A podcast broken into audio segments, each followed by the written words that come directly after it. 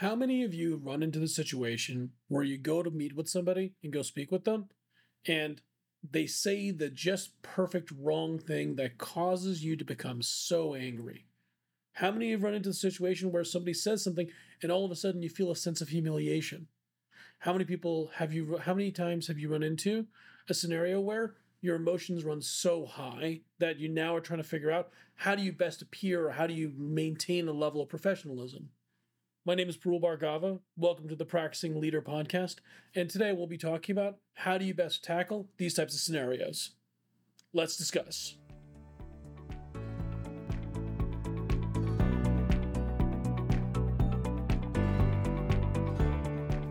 At this startup, I was having a conversation with the some of the founders, some of the managers.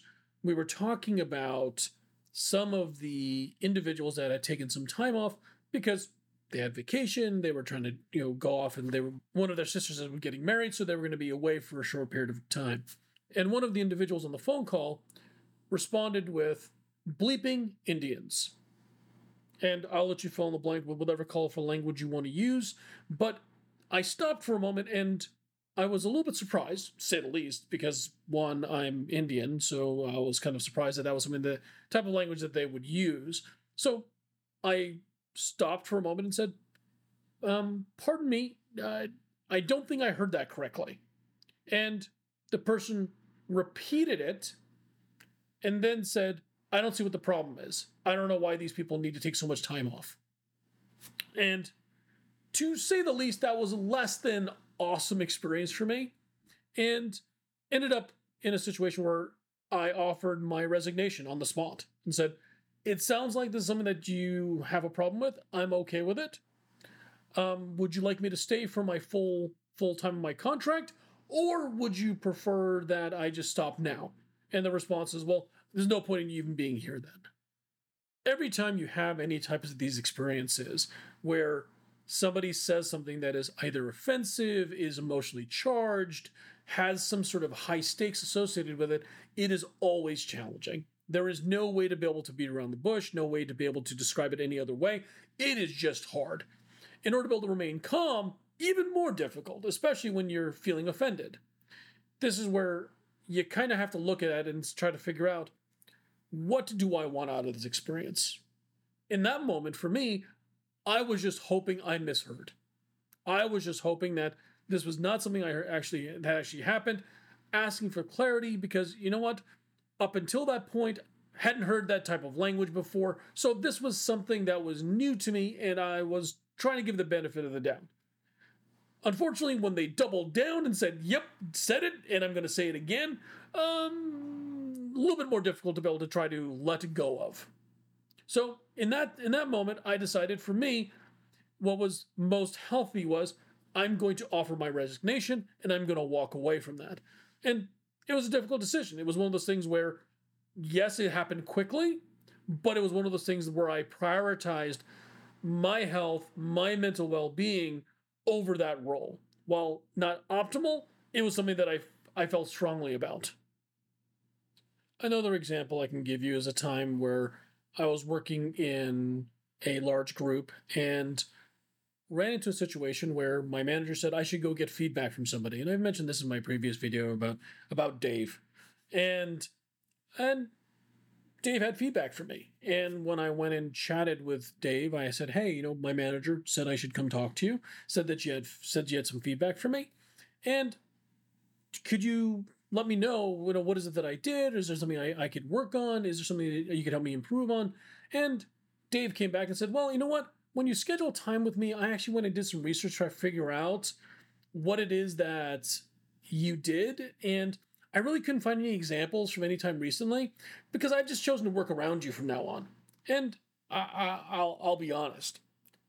I was stunned. I didn't know what to say, so I did my best to try to keep a level head and did my best to make sure I did my best to try to put my best self forward. And um, and said, "Is there anything I could do to try to figure out? Hey, is there something I could do to try to win back your trust? Is there something that I could try to do to try to figure out what happened here? Because I don't remember the event that you're describing, but I'd like to be able to hear more." And the example that he ended up giving me was that people have two opinions of you. People either actually absolutely adore you or they hate you. I fall into the latter category. And when I talk to folks that you work with, uh, almost every one of your customers love you. But I just don't see there any point in really working with you because I don't think you really see what the long term picture is. And really, I've just voted you off the island. Now, when I heard those words, if folks that have not watched reality television or maybe not been exposed to the a reality television show called Survivor, voting someone off the island is an idiom that is used to be able to describe, hey, I've chosen to have you literally removed from an island to never see you ever again. So when you get that kind of feedback, I can only wish that you never experience that. It is never something that is going to be easy to be able to, be able to accept. And I I had to again try my best to try to be not say gracious, but at least be open to listening and trying to hear what they said. And again, I, I went back and said, you know, same conversation and said, can you explain to me what is it that I could do to try to change your opinion?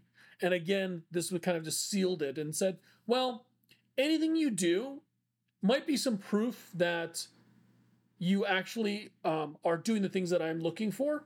But anytime you do something wrong, you're basically going to seal the deal. I'm, I'm, I just basically is going to prove my point that you're not worth working with. And this experience, uh, I can say, was very traumatic for me, for the lack of a better way of describing. This happened almost a decade ago, and I can still remember that conversation. Remember the emotions that went with it.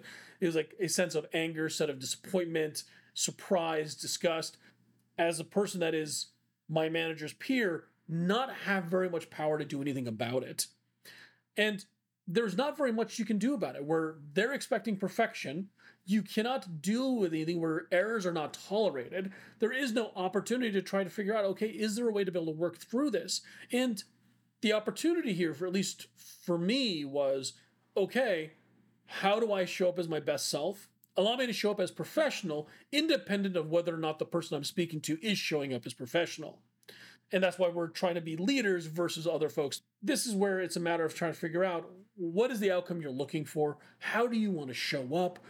did I show up in the best way possible? Did I do the best I could? And did I did I try my best to try to see them from their point of view and meet them where they are?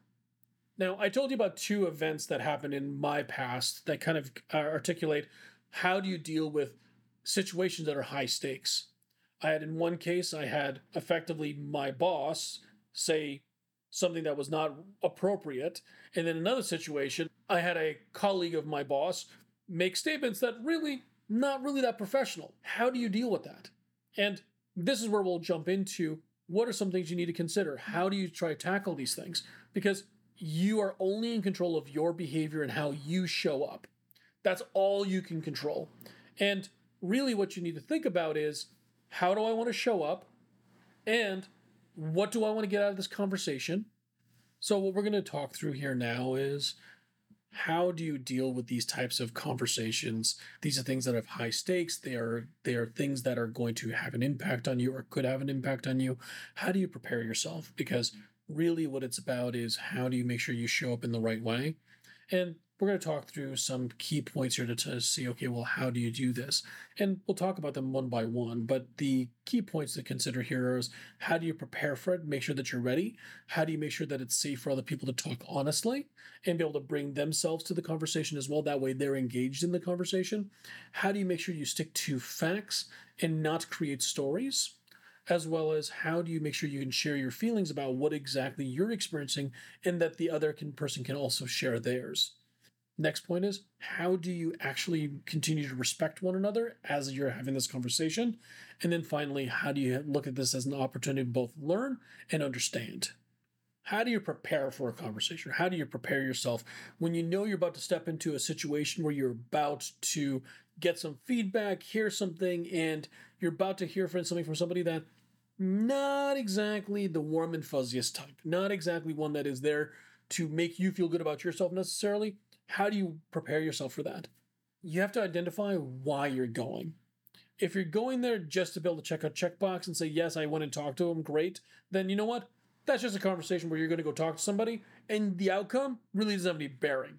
Next thing is understanding what the outcome that you're looking for is. Are you looking to just have the conversation or are you looking to actually understand what's going to happen there? And understanding and knowing that upfront will help you be prepared for what exactly the conversation is going to look like. How is that how are you going to behave and how are you going to show up?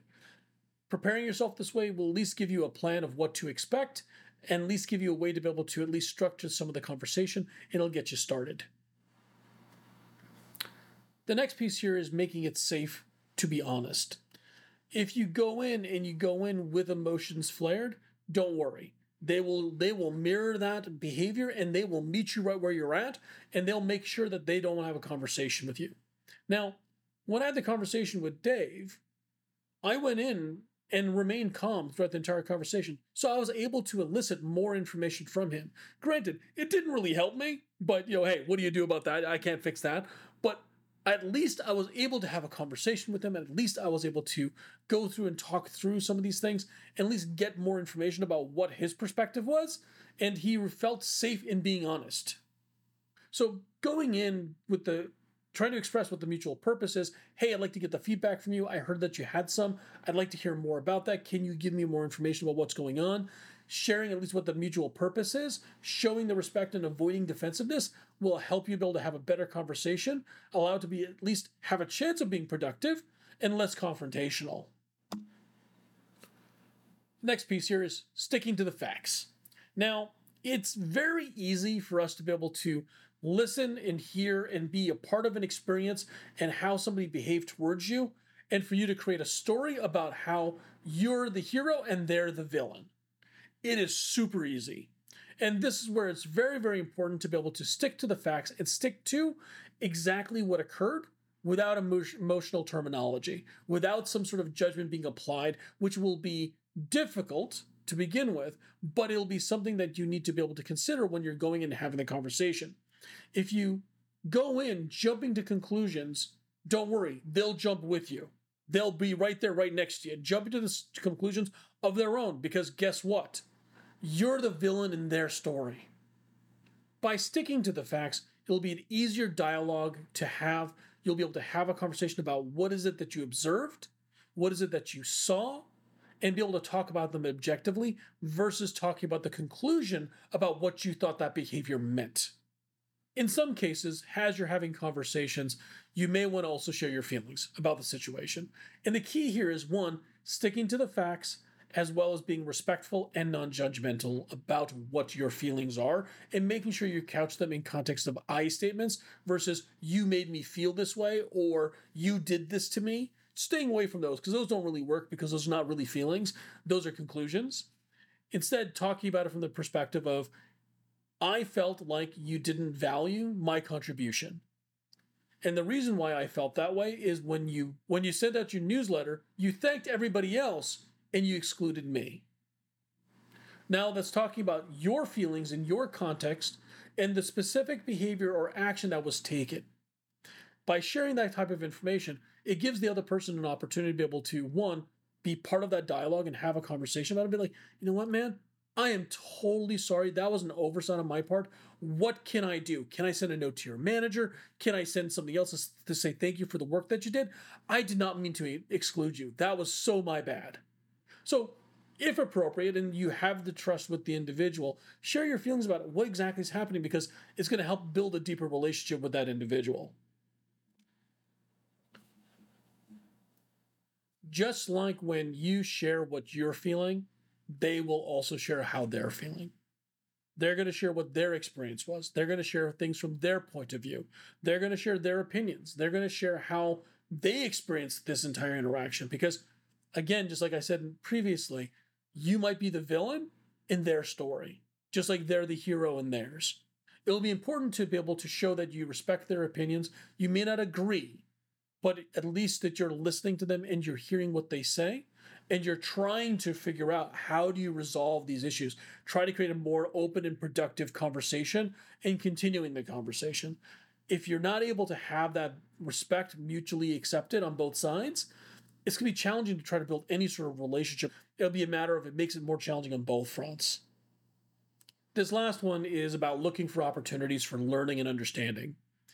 Be curious. Understand what exactly is happening. ask questions, actively listen. As they're talking about something, ask them open-ended questions. Tell me more about that. How did that happen? Could you describe for me what did what happened here that made you think this way? Is there something else that we could do differently? Asking more questions in order to be able to elicit more information. Because really, as you begin to understand their perspective and their opinions, you might learn something new. And that might be a way for you to be able to say, you know what? Maybe we need to come up with a different solution here. Maybe we have to do something different. Because clearly this didn't work for either of us because we're in this conversation to begin with. But now we've learned something new here. Let's try to tackle this differently and together. As we as we wrap this podcast up, the thing I want to leave you with is being engaged, having the conversations with individuals, making sure that you're prepared to have them, being there and making it safe for others to be able to have the conversation with you. Making sure you stick to the facts, be respectful, and sharing your feelings where appropriate is going to help you be able to learn more and be able to be able to deliver better results. To find out more information about this topic and a little bit more in depth about the science behind it, a little bit of the background, there's a book called Crucial Conversations. If you're on YouTube watching this, I'll go ahead and put some information in the description below. That way you can go find out some more information about the book itself. If you're on the podcast, if you're listening on the podcast, www.thepracticingleader.com slash crucial conversations. And go ahead and check out the link there and we can point you right to it. Thanks again, and we'll talk to you next week.